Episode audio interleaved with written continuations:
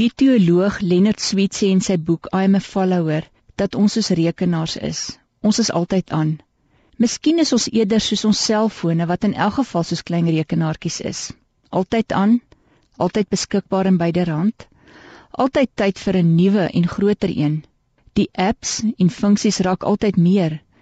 Die ou klein dingetjie moet 'n klomp dinge te gelykertyd kan doen. 'n Selfoon se hooffunksie is al lankal nie net meer om te kan bel nie. Maar ons weet ook dat ons slimfone se batterye nog nie lekker by al hierdie funksies kan byhou nie. Daai klein batterytjie moet gereeld gelaai word, anders praat jy nog so en woeps, af is jou slimfoon. Ons is egter nie gemaak om altyd aan te wees nie. Al dink ons so. Ons het nodig om kort kort af te skakel en te rus van die dinge wat ons eintlik moeg maak. Rus is 'n gawe van God. Dis 'n gawe wat God ons gegee het en ons moet glo God sal voorsien. Wanneer ons afgeskakel is, skerp dit weer ons sintuie op. Ons kan weer beter sien en die mooi wat God aan ons gegee het weer waardeer. Gaan staan vandag vir 'n slag stil en sien iets moois raak. Neem 'n foto met jou oë en bære die prentjie. Dank God vir al die prentjies en mooi wat hy aan ons gegee het. Ons kan dan weer die mooi in mense raak sien en waardeer. Rus oomblikke skerp ons weer op vir die genadige teenwoordigheid van God in ons lewens. Hy is daar.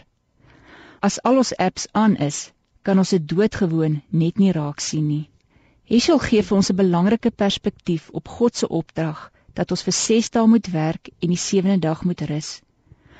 Ons gooi nou natuurlik ons arms in die lug op en sê, Maar dit is nie vir ons moontlik om in 6 dae al ons werk te doen nie.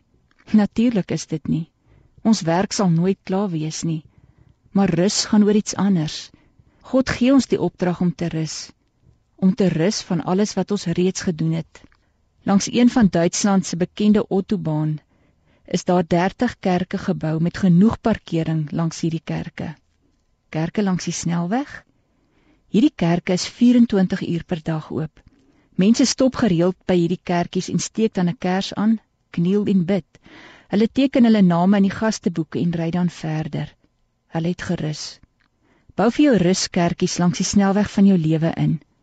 Mag dit ons help om God se groot genade in ons lewens weer raak te sien. Die genade van om verlos te wees. Die genade om te mag leef. Die genade om soms te mag afskakel en die mooi te omarm. 'n Mooi dag vir jou.